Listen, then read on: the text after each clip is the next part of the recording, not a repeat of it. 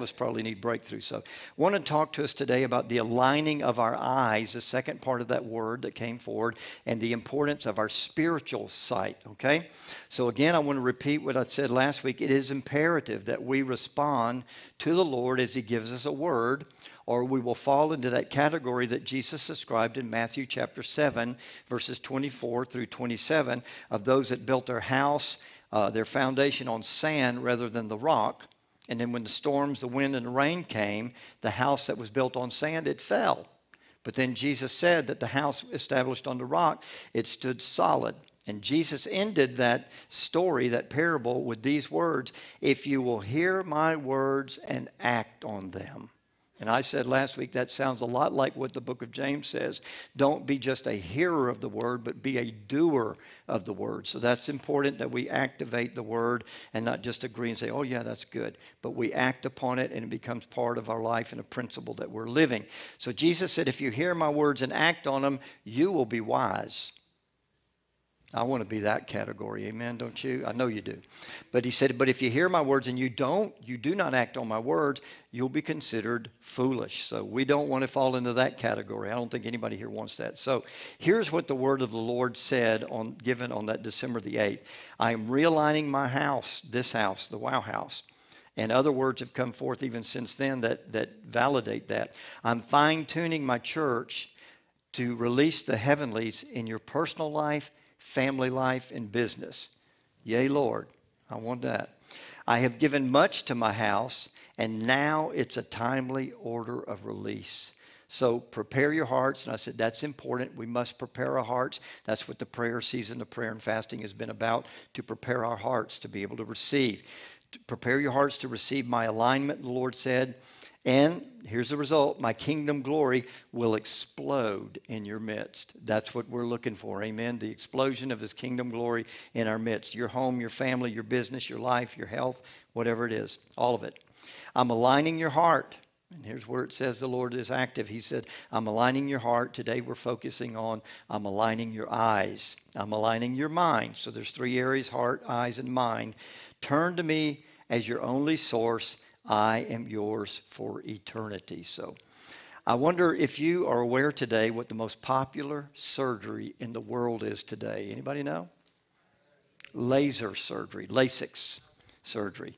Uh, we've experienced that in our family years ago and uh, it, it, it, was it's remarkable. I told you about my story. I tried to wear a contact contact lens, one in one eye, and it was supposed to help. I think that one was supposed to help me read, while the other one was just normal. So I had one contact in the eye, and it was a challenge. I'd never worn that before, and never did glasses before. So it was a first challenge was remember which eye does it go in,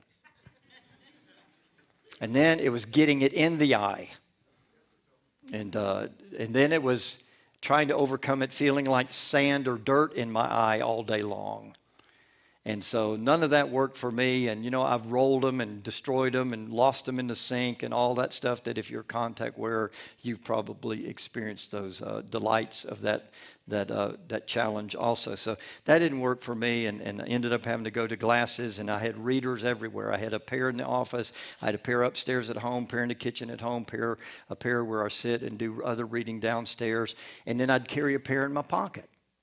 And man, that was a lot to keep up with. Finally, I gave up and really went and got a real eye exam by an ophthalmologist. And they said, You need glasses. And I said, You were so smart.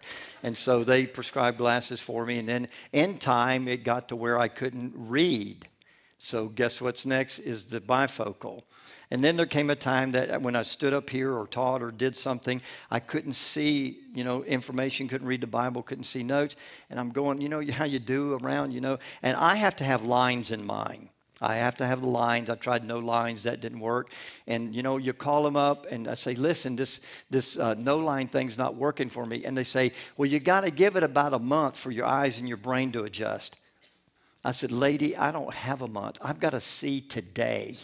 Anybody, anybody with me? You know, had that experience? I got to see now, lady. I can't wait a month. A lot of stuff can happen within a month. So uh, didn't have to take the get the get the lines put in. And then there came that fateful day. I was complaining to Pastor Collins. I said, "Man, I can't see stuff, you know." On he said, "You need trifocals." I said, "No way, no, I'm not that old." I'm, and he kind of looked at me like, He said, Well, I have trifocals. I said, I know it. I said, and respectfully, I'm not that old.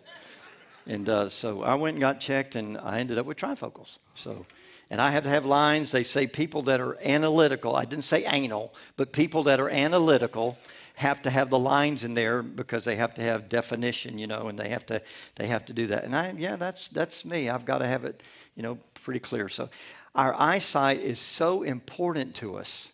I don't know if anybody in this congregation, if you have difficulty with the eyesight, we've prayed for people before. We had a lady in Brazil this year that she had a stroke and she couldn't see out of her left eye. I think she was 80% blind and could not see out of that left eye. And after prayer and ministering to her, her total sight was recovered. She was so happy. Now, she had a good eye, but yet it was that eye that was uh, left eye that could not see. It affected her life, it affected her well being, as you could imagine, you know. So, people want to have that 2020 vision you know they say that's the vision that you can, you're supposed to be able to see at 20 feet that's the normal vision a person's supposed to have at 20 feet so, our vision is so critical to our life. And to be blind can be overcome. And God bless those that have that challenge in their life and they overcome and they didn't let it stop them. But it definitely presents challenges. Uh, vision loss affects a person's quality of their independence of life many times. They have to depend on others. It affects their mobility because they could be injured if they're not careful. Listen, some of us with normal eyesight getting up in the night in the dark you ever caught your toe on the edge of the bed?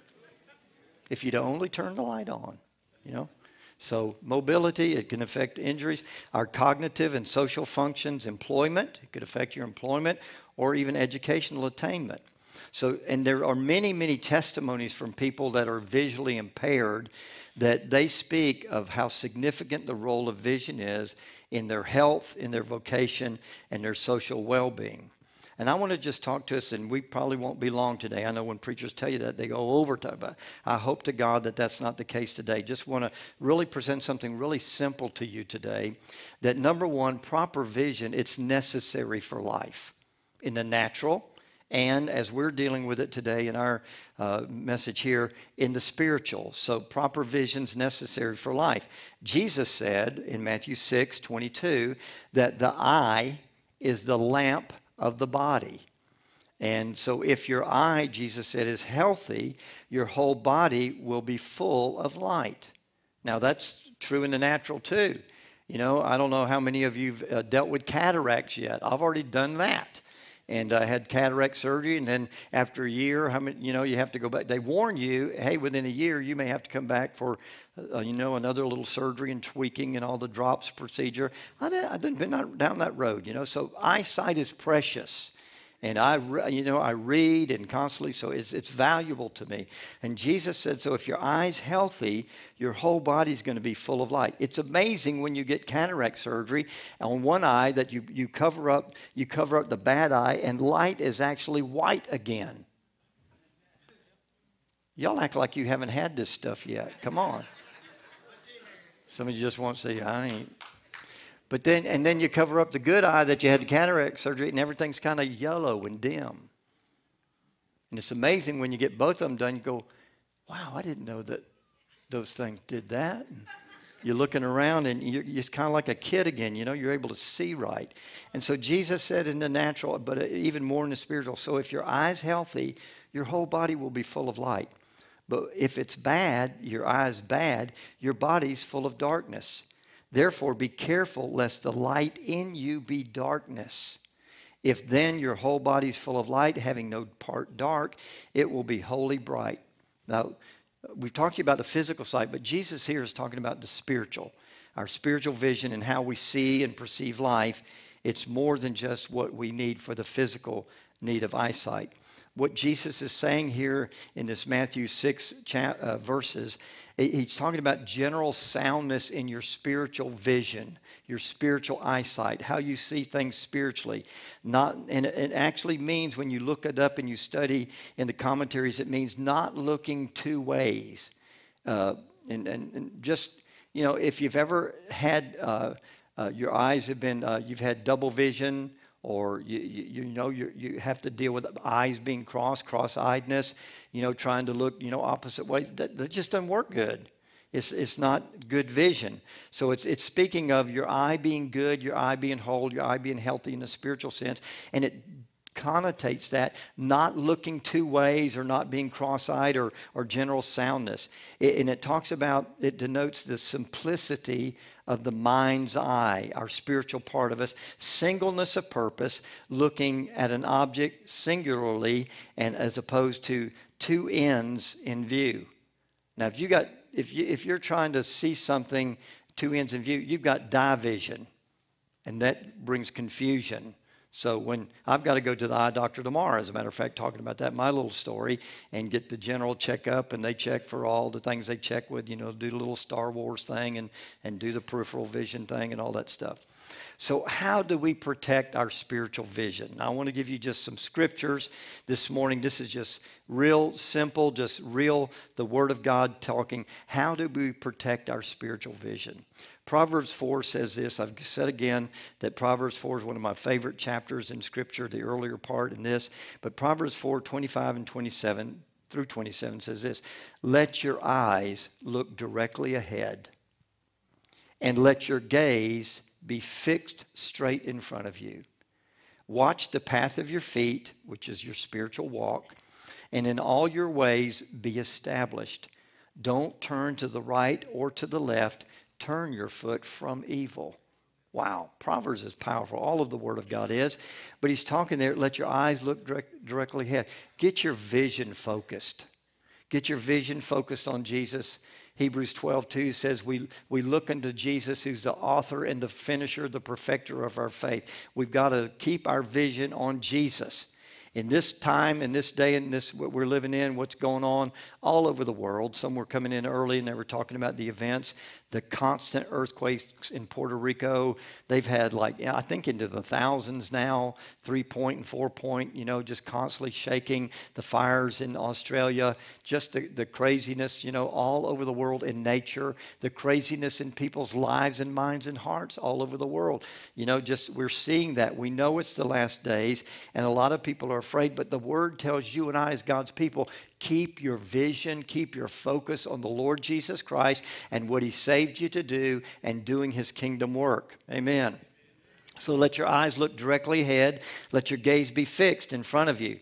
And then watch the path of your feet. Watch your life, what you do, what you get involved in, and what you allow your, yourself to be involved in. Don't be pulled into things by people. Keep your life pure before the Lord. So, as with bodily vision, the person who sees with good, a good, sound spiritual eye walks in light, seeing things clearly. There's so many voices out there today, and so many things are telling you what this is right and that's right. And we really need that personal relationship with the Lord. It boils down to you can't you can't take everybody's word. I don't ask you to take my word. Study the Bible, read the Bible, and pray.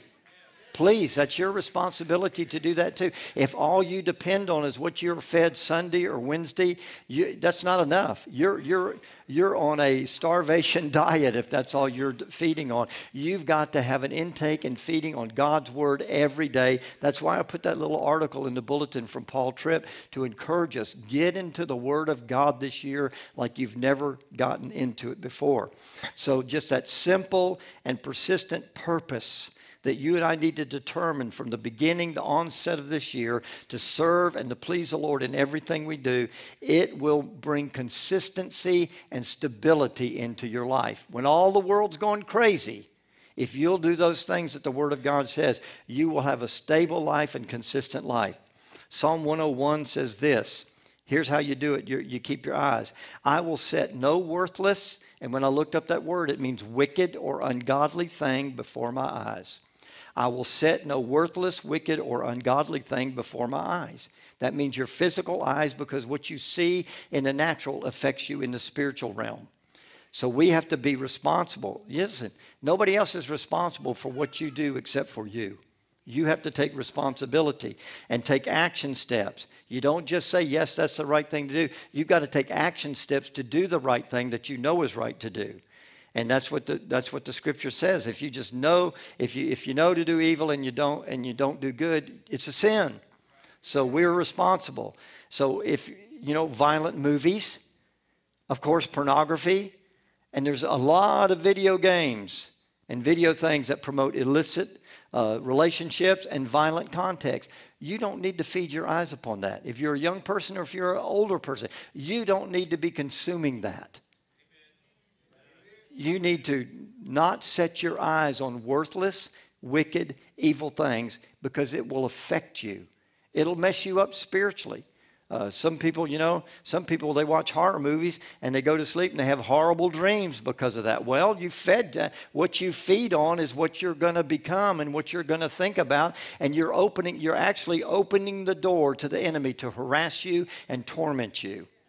And you wonder, well, I'm disturbed and I don't have peace. Well, what are you watching? What are you reading? What are you looking at? You need to not set your eyes on worthless, wicked, ungodly things. Don't put it before your eyes.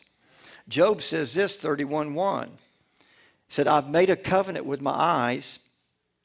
How then could I look or lust at a virgin or a young woman? Guys, this is good for us. Whether you're young, whether you're middle aged or you're old. We had, a, we had a pastor friend that he was in his 80s, and he asked a pastor friend in his 90s, said, When does this lust thing, and they were pastors, they were preachers, okay? We're human too. And I've never denied that. The 80 year old asked the 90 year old, When does this lust thing stop? And the 90 year old said, You're going to have somebody else because I still wrestle with it. That's just being honest, and, and that's just the way it is. I've asked the Lord before some things in my life. Lord, when is this going to stop? When am I going to have absolute total victory over it where it never bothers me again? Lord, please, when? And the Lord said, When you draw your last breath and the battle's over. That's not the answer I wanted to hear, to be honest with you. I wanted the Lord to say, well, if this happens and this happens in your life, and when you get this age, you know that's going to stop. It doesn't stop because there is an enemy that's always after us to deceive, steal, kill, and destroy. You can't ever let your guard down. You rest in the Lord, but you can't depend on the flesh. And Job says that make a covenant with your eyes. Make a covenant with the Lord and make a covenant with your eyes that you're not even going to look upon those things, whether live, you know, in person or, you know, through video or through whatever, the phone and, and all that stuff. You, you know all that. The, the, the, enemy's just made things, the phone and, and media devices, they are wonderful things for communicating and good things, the gospel but they're also horrible things that have brought pornography and all of the sin just so easy. You don't have to go to some slutty bookstore. Can I use that word today? You don't have to go to some slutty video store or bookstore today to, to, to hide out. You can do it in the privacy of your own home or your car with your phone or whatever. You know, you need to make provision, make a covenant with your eyes. And uh, some people this weekend went to something at, at Regent University. It was about pornography. And it is, a, it is a curse upon mankind that even it is prevalent in the church. Listen, there's people sitting right here. I know you're not going to raise your hand, but there's people sitting right here. You're struggling. You are addicted with pornography. I want to tell you, God loves you. He's not mad at you, but He does have deliverance for you. He has deliverance for you. And you need to be hungry and seek that. Amen. We have steps to freedom. We have ancient paths. We have some ministries that'll help you with that. But you've got to quit living in darkness and bring it to the light. You see, when you live and keep something in darkness, the devil always has advantage over you. He will always have advantage over you if you keep it in darkness. Now, I didn't say put it on the screen and go tell everybody in the congregation. That's not what we want you to do. We don't want to hear that testimony necessarily. We want to hear the one where you got delivered, okay? But if you if you will come and confide with somebody that you trust, that we will we want to minister you and we want to see healing for you. Amen. I just want to say that too. Romans 6 says this, uh, this this scripture Romans 6 has helped me to learn how to deal with my flesh. I got flesh, you got flesh. We're humans, okay? And I'm very transparent with you. But Romans 6, when I understood Romans 6, Paul talks about the struggle that he was in. Oh, wretched man that I am, who will deliver me from this miserable body, you know, and the struggles with sin? He goes through that struggle in Romans 6, 7, and 8. But in Romans 6, he gives us some keys. They're not secret, but they are keys to dealing with your flesh. And this is what he said. This is just a little synopsis of it, two verses of a lot. But here's the synopsis of it. He said, Don't let, don't let sin reign in your mortal, meaning your human earthly body. You know what that tells me? We say, Oh God, do this for me, do that for me. The Lord said, No, you don't let sin reign. You take the responsibility, you take the authority, you take the action steps not to let it reign. Well, how do you not let it reign? Well, number one, you don't watch it, you don't turn it on, you don't go to it. You fix your phone, you fix your media device where you can't get to it anymore if you're tempted to get to it. You take steps. Don't let it reign in your mortal body. When thoughts come to your mind, all the, the devil will try to convince you as a Christian, oh, you see what a sorry Christian you are? See what you're thinking about? Most of the time, that's not really you thinking that or wanting that. That is a fiery dart from Ephesians 6. That's a fiery dart that's shot into your mind by the enemy, the demonic realm, to try to get you and disqualify you. Most of the time, the devil tries to convince you that's just you, that's you, that's what you really want. And I said, no, it's not. I know I'm the only one in this room. I'll just pretend I'm the only one in this room that deals with mental thinking and stuff. But I said, No, it's not me. I don't want that anymore. That's what I got saved from. I don't want that. I know that's not godly. It's not right. And you could go to hell over that, and I'm not going there. So I have to tell my flesh on a regular basis, Shut up. You're not going to think that. And I have to just get a hold of my mind. It says, Bring every thought into captivity unto obedience of Christ Jesus. You got to get a hold of your, what you're thinking. Because if you just sit there and let it think, if you're in bed at night or uh, you know you're daydreaming or something, or you see somebody and it activates something and your mind starts chasing at that, you got to say, wait, wait, whoa, whoa, whoa, wait a minute. What am I doing? I've had to say to myself, what are you doing, you idiot? Now, the Lord may not call you an idiot, and the Lord didn't call me, but I got to talk to myself. What are you doing? What are you doing? You're a child of God. You can't go there. You know where it'll take you if you go there. So don't go there. So you got to get a hold of your mind. You bring that thought into captivity. Just take that thing, say, no, we're just going to box you up in the name of Jesus. And we just, and I, I say, I take authority. Here's, here's what I do. I don't know if it would work for you. I said, I take authority over my flesh. I take authority over my mind in the name of Jesus. And I tell you, stop. Because, see, I'm the one that opens the door. You're the one that opens the door. The devil can't do anything to you except what you let and allow him to do. Well, the devil made me do it. He didn't make you do anything. You opened the door and you cooperated with him. You came into alignment with him. The Word of God's telling us align your heart, your mind, and your, your, your heart, your eyes, and your mind with the Lord. This is good. This is good. This is not even in the notes. Forget the notes. This is good. This is a good rabbit. Good rabbit. This one of them big jackrabbits. Gonna ride that boy. I have to tell my flesh to shut up first. I have to deal with me because I'm the one that opened the door. But then to say, You devil, you demonic realm, I rebuke the spirit of lust, or I rebuke the spirit of covetousness, or I rebuke the spirit of greed, or I rebuke the spirit of jealousy, or whatever it is that's going on. It's you you got to deal with first. Paul said, Don't open the door to him. Don't give place to him. That's what he meant. Don't give place to the devil. Because if you do, you've opened the door and you're agreeing with him. So when you deal with yourself, then you have authority to deal with the enemy. Now, I don't go around talking to the devil all the time. I just say, shut up, get behind me, get under my feet, where you're, you're under Jesus' feet, so you got to be under my feet because Jesus is in me, and greater is he that's in me. See, if you don't use the word, you don't have anything to fight with. That's the weapons of our warfare. And you got to know the word, and you don't just quote it at him because that doesn't do any good. The devil's not afraid of just the word quoted at him. You gotta, you gotta live it, you gotta believe it. You gotta know that it works, and you gotta use it on him. That's what Jesus did. He used the word on the devil, and the devil skedaddled, if I can say that. The devil tucked his little tail between his legs and went off. Yes, he came back, and the devil's going to come back against you too. But you just continue to do the same thing against him and resist him. And that's what Paul told us, and, and the scriptures tell us you resist the devil, and he'll flee from you. But actually, it says in James first, submit yourself to God. You've got to do that part first. Submit yourself to God. That means do it God's way. Submit yourself to God. Then resist the devil and he'll flee from you. The devil's not going anywhere if you're not submitted to God. If you're not like, I didn't say perfect because there's none of us that are perfect, and God knows that. But when you submit yourself to God and you're doing life God's way and you're doing your best to serve God and you're fighting the good fight of faith, then you can resist the devil and he will flee from you. But you gotta mean business. Amen. Did I ever tell you the scripture yet? No. Let not your sin, let not sin, let not sin reign, rule your mortal body. You have the authority to make, to make you obey its passions. That's the battle. Devil's trying to pull you on, on, on his side. Your flesh wants to lean towards his side.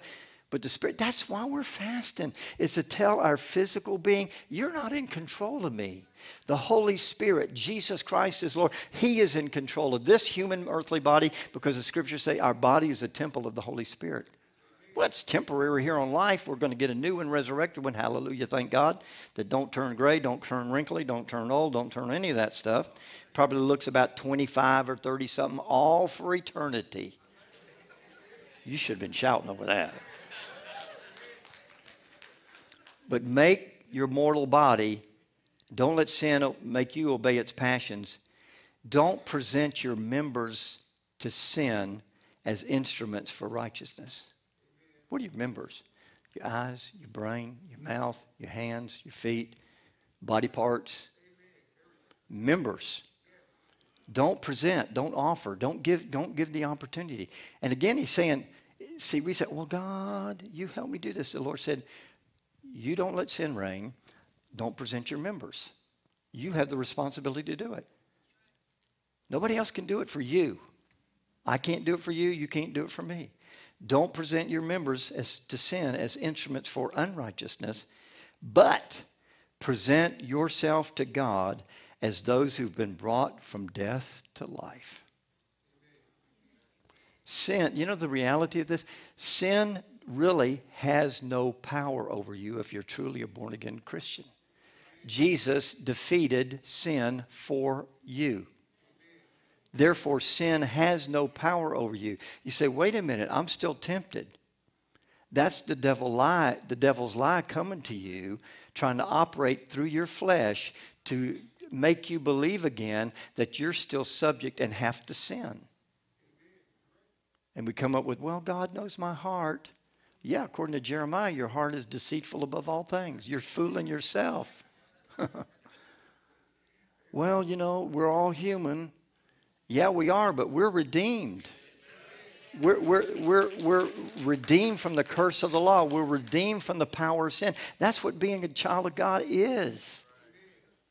Now, I admit none of us are living perfectly. We have not arrived yet. We won't until we see Him as He is, and then we will be like Him. Yes. But our journey now is like Paul's journey, those things that are behind. I forget those things that are behind. I press forward to the prize of the mark of the high calling in Christ Jesus. That should be our constant goal to be, be transformed and conformed into his image. That's the process we're going through in this life.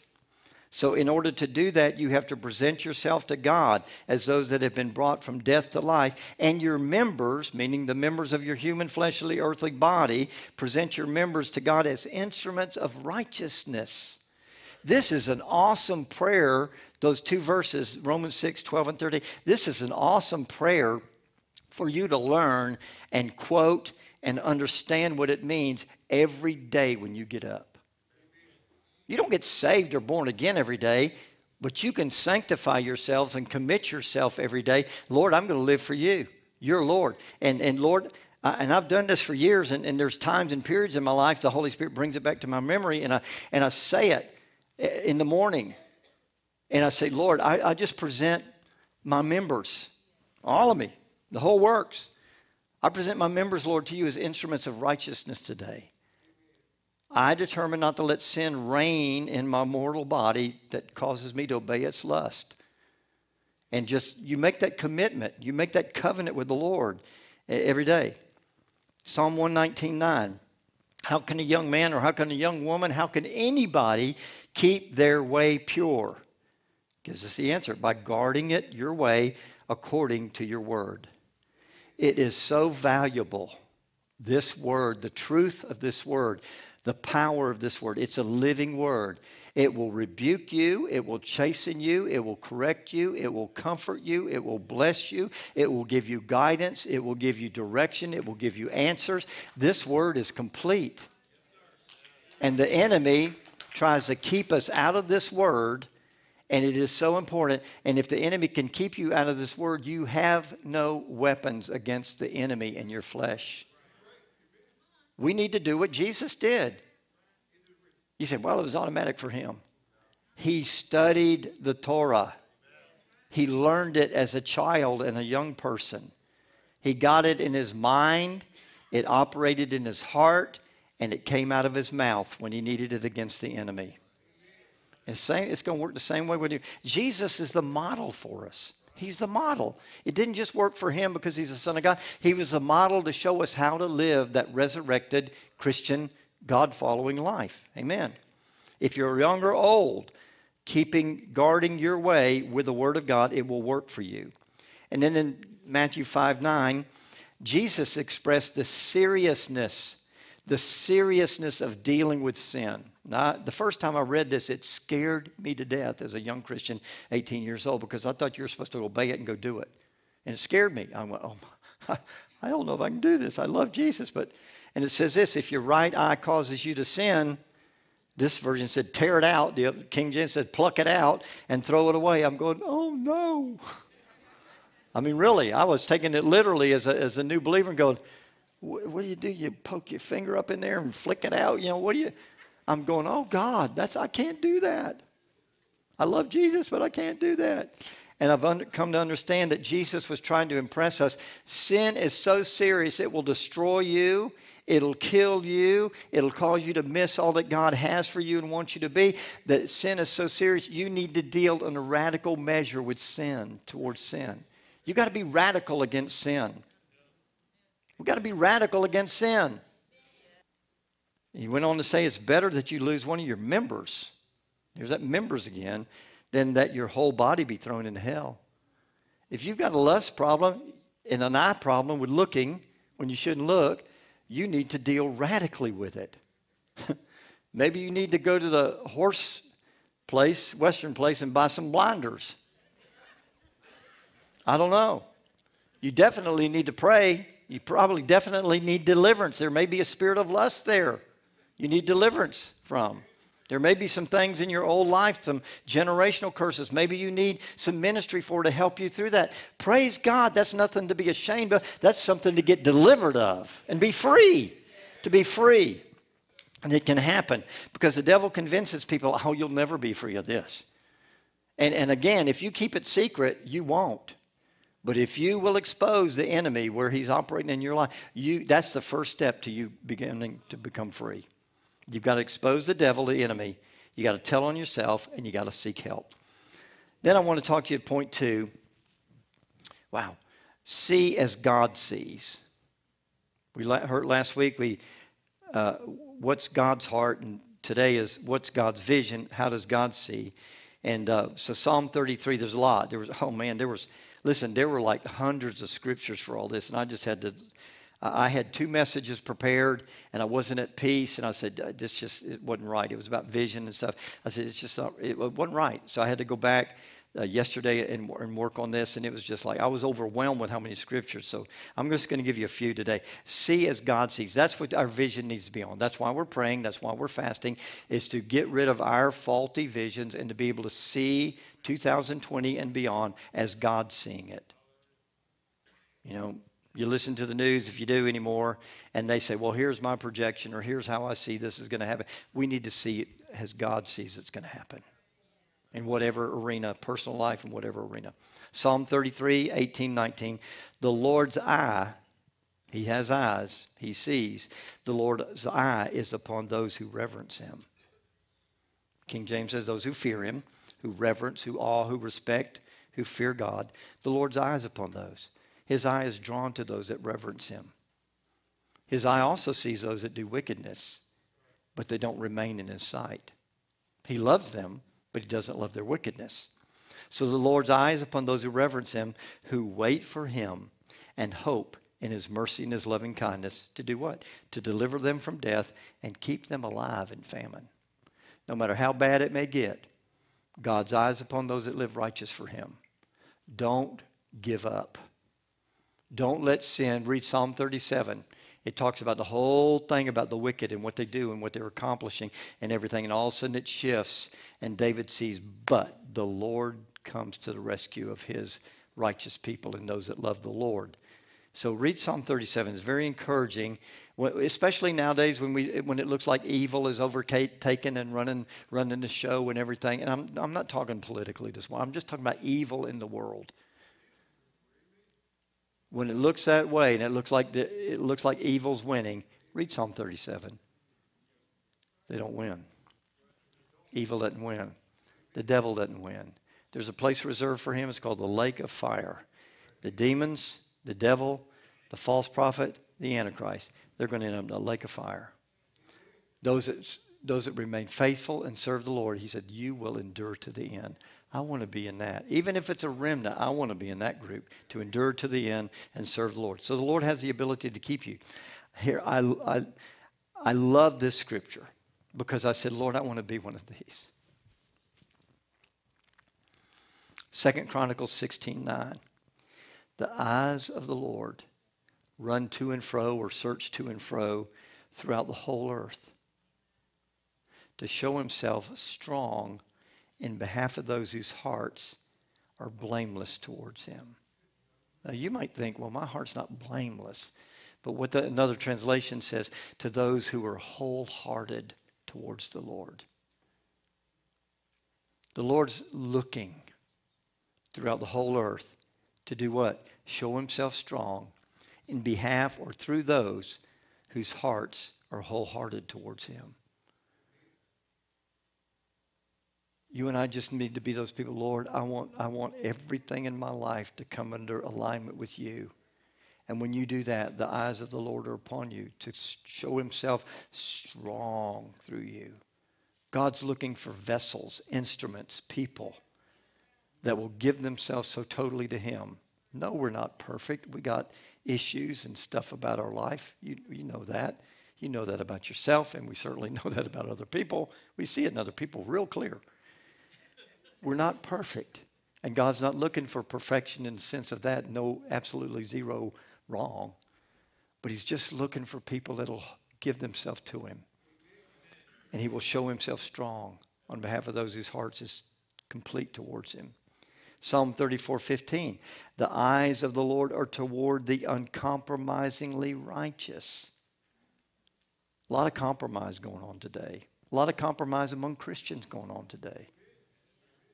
But the eyes of the Lord are toward the uncompromisingly righteous, and his ears are open to their cries. Wow. Job 34 21. For God's eyes are upon the ways of a man, meaning humanity. He sees all his steps. The Lord's upon us. Then 2 Corinthians 4 For your light, this is God talking to you today. This is God's word to you. For your, He calls your, whatever you're going through, as serious as it is to you, as debilitating as to you, as earth shattering it is to you, this is what the Lord is saying to you today. Your light and momentary affliction, maybe that offends you. Oh God, this is not light. Maybe momentary, but Lord, is sure in light. I've never been through this before. It's pretty heavy, Lord. Well, take comfort. He said, I will not put upon you more than you're able to bear, but with every temptation, I'll provide a way of escape so that you'll be able to bear it. He said, For your light and momentary affliction is ever more abundantly preparing and producing and achieving for you an everlasting weight of glory. Just Selah, you need to get that a moment exclusively surpassing all comparisons and all calculations, of vast and transcendent glory and blessedness never to cease. In other words, what you're going through now, it's light and momentary because God's got a whole lot of good things to come for you. Since we consider and look not to the thing, and here, here's, here's where we need to adjust our focus, our vision our eyesight. We consider and look not to the things that are seen, what's going on, what's happening, in your family, your life circumstances, your body, your job, your whatever, marriage, whatever. We don't look at the things that are seen, but we but are seen, but to the things that are unseen. What does God have that's unseen? Blessing, provision, restoration, healing. Things that right now seem very far away from you and very unreal to you, but yet that's what God's seeing for you. And that's why he says your, your, your light momentary affliction, it's preparing you for what God has for you. So don't look at the things that are going on right now that are seen, but look at those things that you can't see yet, that you're praying about, you're wishing about, you're dreaming about in the Lord. For the things that are visible, they're temporal, they're temporary. They're temporal, they're temporary, they're brief and fleeting. But the things that are invisible, they're deathless and they're everlasting. In other words, it's what God has for you throughout eternity. Not when you die, but now you can experience it through eternity. What an awesome scripture. So don't have get your vision on what's going on right now. Get your vision, your eyesight on what the Lord has for you and where are you going to find it? If you don't get in the word, you don't know what his plan is for your life. And then here's our prayer for God's vision. I love this. I didn't put my favorite scriptures in here, but a lot of them showed up in here. 2 Kings 6. I love this story. The Syrians come against Israel. And the Syrian king has all kinds of uh, ambushments and, and traps set up. But what happens is every time him and his military sets up an ambushment for Israel, the king of Israel hears about it. And when he goes to that place, he checks it out and he doesn't fall into the trap, the snare, or the defeat of the devil. So the Syrian king says, Who among us is a betrayer telling the Israel king and army what we're doing? So, so he's, he's confronting his soldiers and, he, and his leader. He said, Which one of you is a traitor to us? Which one of you is telling the secrets to Israel where we're going to meet them, where we're going to try to trap them and destroy them? They said, King, it's not us. Said, It's the prophet Elisha. Everything you even utter in your bedroom in secret, he hears it and he tells the king of Israel. So the trap is the Syrian king says, Go after him, get him, and bring him. So Elisha and his servant, they're doing what they do, serving the Lord, prophesying, serving God, trying to help Israel do the right thing, be the people of God. And all of a sudden, one morning, I think it's Gehazi, it might be Gehazi, could be another one. He goes out of the tent and he looks and he sees surrounding them on the hills the army of the Syrians. And he goes, OMG! And so he runs in, he tells Elisha, ah, da, da, da, da, da, da, da, da, da. come look. Elisha steps out of the tent. And Elijah just simply says to him, Fear not. Fear not. Some of you need to hear that word today. Fear not. For those with us are more than those with them. See, he had the right vision, didn't he? He had his eyes on the Lord. He knew the truth of God. He knew the Word of God. He knew God's plan for Israel. They're not going to be destroyed. He was in touch with the Lord. He had a relationship with the Lord. He had a prophetic word for Israel. He said, Don't be afraid. For those that are with us are more than those that are with them. And then Elijah prayed, Lord, I pray, open his eyes, open my servant's eyes, open this man's eyes, that he may see. It says, And the Lord opened the young man's eyes, and he saw, and behold, the mountain was full of horses and chariots of fire round about Elisha. And Elisha says, There's more for us than there is for them. And I want to remind you of all the angels in heaven that God created, Lucifer, in his deceitful act of rebellion against God, he only led one third of them to become the demonic realm. There's two to, there's two to one. There's twice as many angels that are helping us. And, and the Bible says there's myriads of angels. They're countless. We can't even count that high. And if the Lord needs more, I, He's still a creative God. He could create more if He needs to. I don't know. I don't know what He does all the time, you know. So the seventh day He rested. I don't know what He's doing now, but thank God He's not resting. He comes to our rescue. Hallelujah. But there's twice as many for you than there is against you. Oh, the devil makes his voice loud and he makes his threat. You know that you remember the story of the three pigs? Any of you old enough to remember the story about the three pigs, the big bad wolf? He comes in huffs and puffs, and I'm going to blow you. He's threats. He's wind. He's no airbag. That's what the devil is. Because these scriptures I just shared with you out of Romans, Jesus has already defeated him. He's under your feet because greater is he that lives in you. So quit letting the devil bluff you, threaten you, intimidate you. Put him in his place under your feet. The devil comes and tells you all this mess is happening to you and going on in your life. Remind him of his future. If he brings up your past, remind him of his future. Say, well, yeah, uh, look where you're going. Look, look at the end of the book. Look at how this thing's in. You are going to end up in the lake of fire. And if I just be continued to be faithful to the Lord, love the Lord with all my heart, that's all the Lord asks. Be faithful to Him, love Him, endure to the end. You're going down, devil. As a matter of fact, you already have. Jesus has already defeated you. So just remind him. Remind him of his end.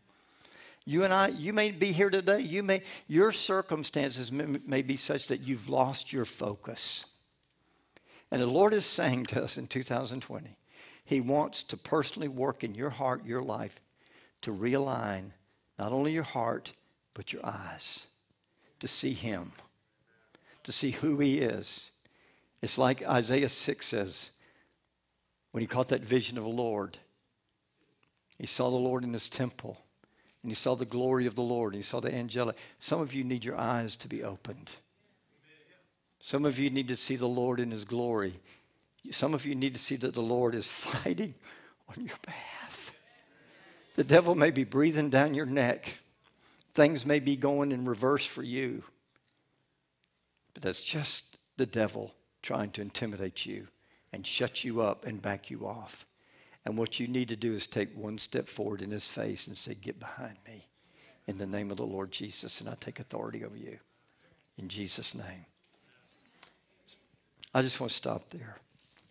I want you to stand with me this morning. I feel the Spirit of the Lord come into this place through declaring His word over you. Would you do this this morning, even from the balcony? Would you just, let's just all gather in, in the altar this morning. We're going to do something to conclude the fast Wednesday night. I think we'll have communion. I think we've talked about that. Uh, I'm not quite sure everything that'll happen there, but I just want us as God's people, God's family, to gather here this morning. I tell you what, I've preached myself happy. I'll preach myself into faith. you know, the pastor needs that too. I mean, I've got to eat it before I give it to you. I've got to walk through the experience. I'm not one of these that can just look at a book and tell you, well, it says this, this. I always have to put it through my meat grinder first, and I have to live it and taste it and go through it first. I'm not one of these that can just come up with something, but I've had to go through it first. It's, it's just Uh, this is an understatement, but it's a crazy world we're living in right now. But I want to give you a word of reality. It's, it's going to get crazier. It just is. Jesus said it was. And because people continue to rebel against God, the rebellion gets deeper and worse. And you know, we don't need God, we can fix it ourselves. Yeah, what a, what a great job they're doing, you know, all of them. What a great job some of your family are doing running their own life. But the Lord wants us to focus on Him. So I want to encourage you stop looking at all the distraction that the devil's trying to throw up smoke screens, diversions, terror. Psalms tells, Proverbs tells, says, don't be afraid of sudden terror. And how do you deal with that? You keep your focus on the Lord. It's like trying to cross a canyon, you know, on a narrow bridge. If you look down, just got to look straight ahead. Keep your focus on Jesus. And that's what it says, Hebrews 12 2. Keep looking unto Jesus, who is the author, the beginner, and the finisher of your faith. He has the ability and the power to keep you and to see you through. And just in, in a simplistic childhood like way, all you got to do is put your hand in his hand. He's never going to let us go because he said that. Keep your hand in his hand and don't let go. Hold on, squeeze tighter if you have to, but don't let go. Father, I thank you for your presence, the Holy Spirit. that I sense in this place right now to encourage hearts, to break yokes, to give breakthroughs. That, Lord, our vision, our focus would be on you, Jesus, for our family, for our marriage, for our loved ones, Lord, for our jobs, for our health, Lord, for every area of our life, for our money, our jobs. Lord, every area, Lord, things that I haven't even mentioned, Lord, that people are going through right now, standing here or watching online, Father. You are the God of the breakthrough. And I declare over this people, I declare in my life, my family, my household, over these, Lord Jesus, the flock of this pasture, I declare over every one of them, Lord, breakthrough. Breakthrough in Jesus' name. Breakthrough today that, Lord, they'd stop looking at idols or stop looking at distractions, stop looking at the threats. Lord, that stuff the enemy tries to blow in, blow up, make bigger than what it really is. That, Lord, we magnify the Lord. We magnify the Lord. We can't make you bigger in reality because you're big and huge and awesome all, already. But in our situation, we have magnified our problem and we've magnified our need. And Lord, today we repent of that. Forgive us for having our focus, our eyesight on our needs or our problems. Because, Father, we confess today you are bigger, greater, better than whatever we have as a challenge in our life. And, Father, today we redirect our vision, our focus, our eyesight upon you, Lord, your greatness, your goodness, your mercy, your promises. Lord, in the name of Jesus, let each one experience standing here, even those watching online, let them experience, Lord, a breakthrough of your presence, of your love. Your perfect love casts out all fear. We just pray, Lord, your, your spirit, your grace, your, your love baptizes, fills, strengthens hearts, Lord, this morning. In the name, in the name of the name that's above every need, challenge, problem, situation, sin, power of sin. In the name of Jesus, in the name of Jesus, we declare your goodness and mercy and grace and grace and grace.